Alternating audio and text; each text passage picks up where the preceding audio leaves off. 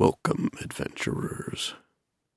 In a rundown cabin in the woods, a band of thieves celebrate a job well done with the help of a new friend. Joel Rigetti's Speaking Stone Studio presents.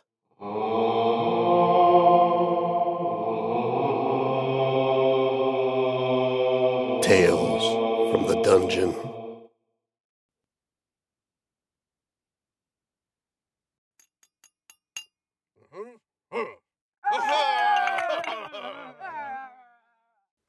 They toasted Jobin and his masterful plan.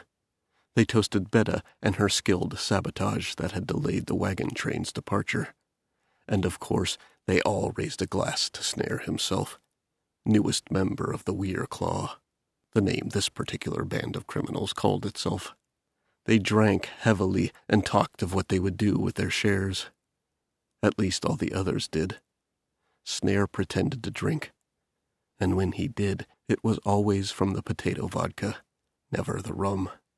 The self congratulations and revelry went well into the night, but one by one, all fell into a drunken sleep. A particularly deep sleep. Snare had spiked the rum with a draught he had bought two weeks ago from an alchemist. It was to help sedate farm animals in need of medical care.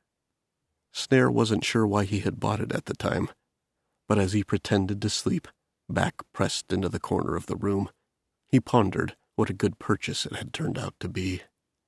He gave a loud snort as if he had startled himself with his own snoring, and pretended to adjust himself.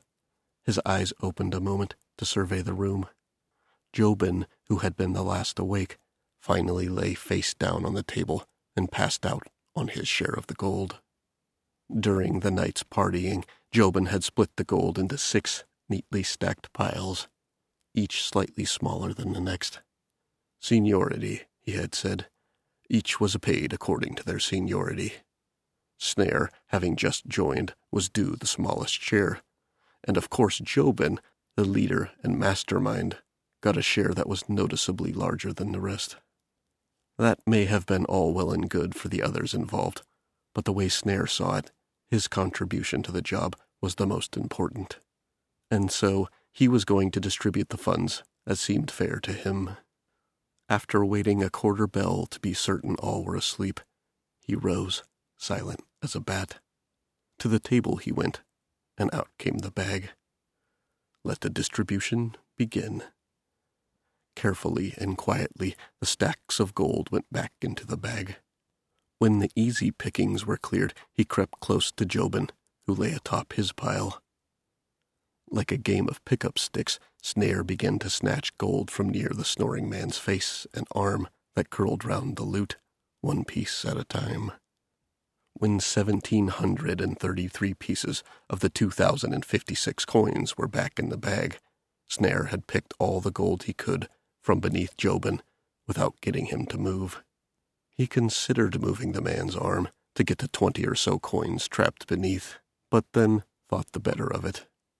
Consider it a bonus. Snare thought. A finder's fee, if you will. And with that, he looked around the room one more time, nodded, and crawled out the shuttered window.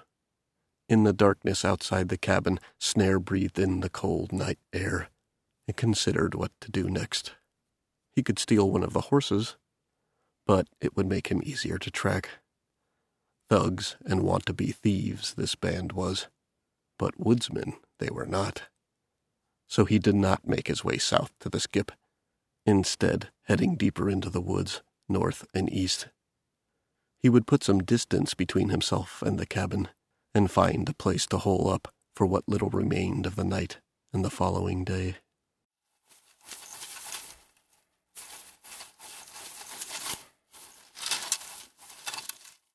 The tale his father told him, although not particularly impressive, did seem to have some legitimacy. The same group of four or five ruffians had been seen about Ubato several times over the last two months, identifiable by the large claw they all wore about their necks, the tip of which had been dipped in red paint to imply blood. They tended to drink at the slop bucket, a disgusting bar at the east end of town, where a mug of ale, if you could call it that, could be had for two coppers, or a pitcher of the same swill for four. It was mostly frequented by professional caravan guards and wagon drivers who were on the road the better part of the year. Townsfolk down on their luck could be found there as well. If you were having a bad day and needed an inappropriate way to blow off some steam, say in a bar fight, the slop bucket was your place. Orteval was pretty sure the slop bucket was the only reason Ubato had a marshal, the only reason it had a jail cell. This group of ruffians who called themselves the Weir Claws. Orteval had rolled his eyes when he heard this name. The Weir Claws? Seriously? It sounded like some angsty group of musicians likely to play in the college district of Jamato. Had started more than one fight at the slop bucket, and actually hurt a few people quite bad. The marshal had been called to confront them, and no one in town knew exactly what happened, but the gang of thugs had left unpunished, and the marshal was none too keen to talk about it, instead warning people to steer clear of them when they were in town but would say no more on the matter. His father was afraid if word got around that you could do whatever you want in Ubato without repercussion, or if others had mind to join these Weirclaw, that caravans would start taking the long way around through Jamato, and that business would dry up. That's not going to happen, Pops, Orteval had assured his father. I'm not going to let that happen. His father smiled in relief and reached out to squeeze his hand. Orteval asked how long it had been since any of these Weirclaw had been to town. His father thought. Two days ago? Three, maybe? One of them had been skulking around town in the daylight. I'll head over to the slop bucket tomorrow night and see if I can learn anything more. Orteval gave a weak smile. I'll hang around town until this is dealt with, Pops. Can't have some two copper criminals ruining the reputation of the best rock this side of Jamato. His father smiled and laughed. Better, better than Jamato. Sure, Pops. Now, I've been on the road a spell. I'd like to get some rest. It's been a while, but I presume you still know the way to your room. It's ready. It's always ready, his father said in a half hearted attempt at humor. It stung a bit to hear. Thanks, Orteval said, and made his good nights.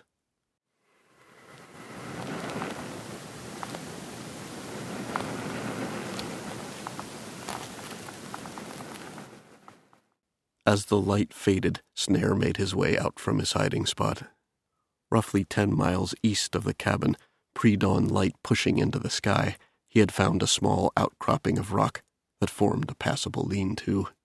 Double checking his tracks were covered, he had made his way in and slept most of the day, rising but a bell ago. What next? Thanks to the generosity of the Weir Claws, money would not be an issue for some time. He was out of rations, so finding provisions soon would be a first priority. From here he could head due north through the forest until he hit the burning road. And then where? East to Jamato. There was a lot there, but it was also expensive. And the city's Thieves Guild was not keen on independent operators. West, then? Into Erdwind Vale? Talk was that Pendleton was becoming a proper city. Whether east or west, following that route, it would be a day or more before he came upon a place to buy provisions. Snare hated being hungry. He couldn't be more than two bells from that wagon skid mark of a town where he met Jobin. He could stash his take here, pop into town for provisions, and be out in a blink. Then tomorrow, north to the burning road. And then west. It was time for something new. He would go west and see what this Erdwind Vale was all about. But not on an empty stomach. Back to that town, Ubato though it was where he met Jobin and the gang. Given their narrow escape, the robbery was certainly discovered at this point.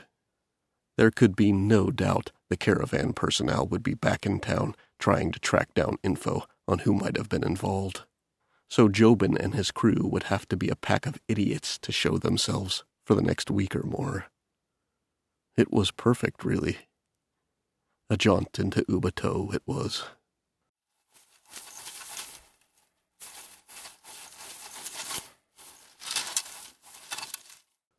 Orteval pulled on his chain shirt, wiggling to let it settle, before taking up some of the weight and fastening his belt. He slung his mace from his hip. After a moment of further consideration, he grabbed his shield, pulling the strap over his head so that it rested against his back. He felt a bit ridiculous arming himself for war to take a stroll down to the local dive bar. But if any of these Weirclaw happened to be there, there was good value in the power of intimidation. He was a veteran of the Knoll Wars and wore his armor well. The presence of a trained soldier was all it took to get some would be miscreants to roll over and show their bellies. Down he went from his room above the diner. At the bottom of the stairs, he considered. He could head out the back door unseen, not make a big deal of his departure. His father deserved better. Orteval turned right instead, pushing open a door that led to the dining room. The dinner rush was in full swing, just as busy as the night before.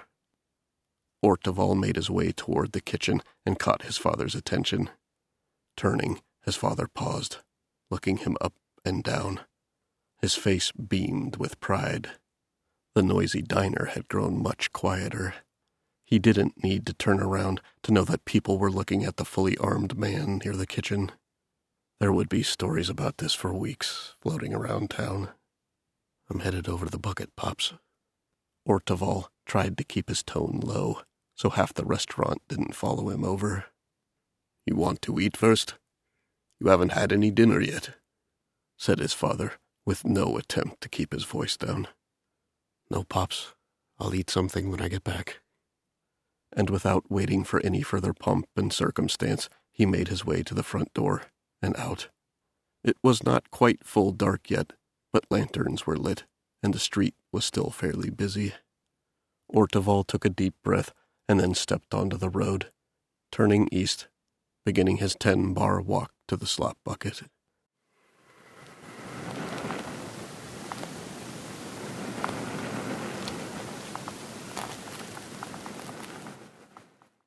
Everything was going smooth as a river rock. There was no evidence that anyone had been anywhere near his hiding spot during the day, and by himself he traveled easily through the woods to town. In the fading light, it had grown colder, so making his way to the general store, hood drawn, did not look suspicious at all. A week's worth of food now purchased, he moved out into the street.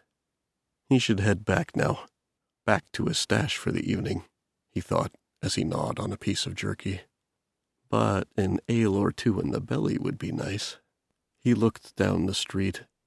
Less than a hundred paces away to the east, on the side opposite from him, was that run-down tavern he had drank in when he first came to town. He had lightened a few purses there. It was poorly constructed, wood walls dirty and warped. Instead of a bright lantern out front, there was a candle sputtering in a dirty glass jar. From a wood arm that protruded out above the door hung an old wood bucket. Snare took a moment to observe the street. Nothing out of the ordinary no one showing particular interest in the gnome standing on the porch of the general store. An ale it was. He stepped down into the street and made his way toward the tavern. He paused at the front door to look at the street once more, and then headed in. Inside the tavern, it was darker than the falling night outside. Candles in jars, like the one outside, sat on the various tables and booths though maybe only one in five was lit. The bar was shades of dark gray to near black. Though Snare could see it was all of wood construction, it seemed that everything from tables to walls, from ceilings to the floors, had a hundred layers of grease and dirt ground into them. It reeked of stale sweat and ale. Though there were patrons at some tables, Snare did not stop to look around. In a place like this, a steady gaze often led to a fist in the face. Instead, he made his way to the bar, pulled himself up onto a stool, and lifted his hand to the bartender, holding up one finger. Ten beats later, a wood tankard of the same color as everything else was plunked down in front of him. He pushed two coppers across the counter. The barback grunted and scraped them off the bar. As Snare took a swig of the bitter ale, the door behind him opened and then closed. And then a voice. Well, hello, my little rat. The promise of pain simmered in Jobin's words. Out of his peripheral vision, Snare saw several others stand in the bar. Huh, he thought, as he swallowed the ale and placed down his mug. His first assessment of Jobin and his crew was correct after all. They were a pack of idiots.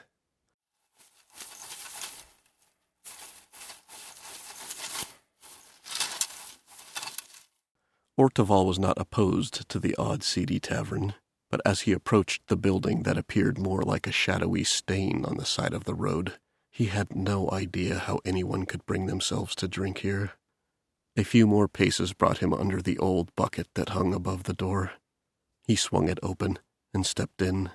Having expected nothing more than the dank atmosphere of the slop bucket, a few conversations with grouchy customers, and the inevitably tight lipped bartender that came along with such places, a chill ran down his spine as he stepped right into the middle of an obviously hostile situation.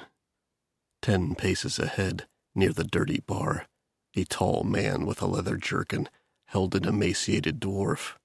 No, a gnome off the ground by his neck. Other patrons cowered as far from this scene as possible, but there were four or five others that stood, hands on weapons. Orteval felt the rush of adrenaline that came before a fight, and forced it into a readied calm. Eyeing those standing, he noted they all had one thing in common. They wore claws with red tips about their necks. It looked like he would be dealing with his dad's concerns sooner than expected.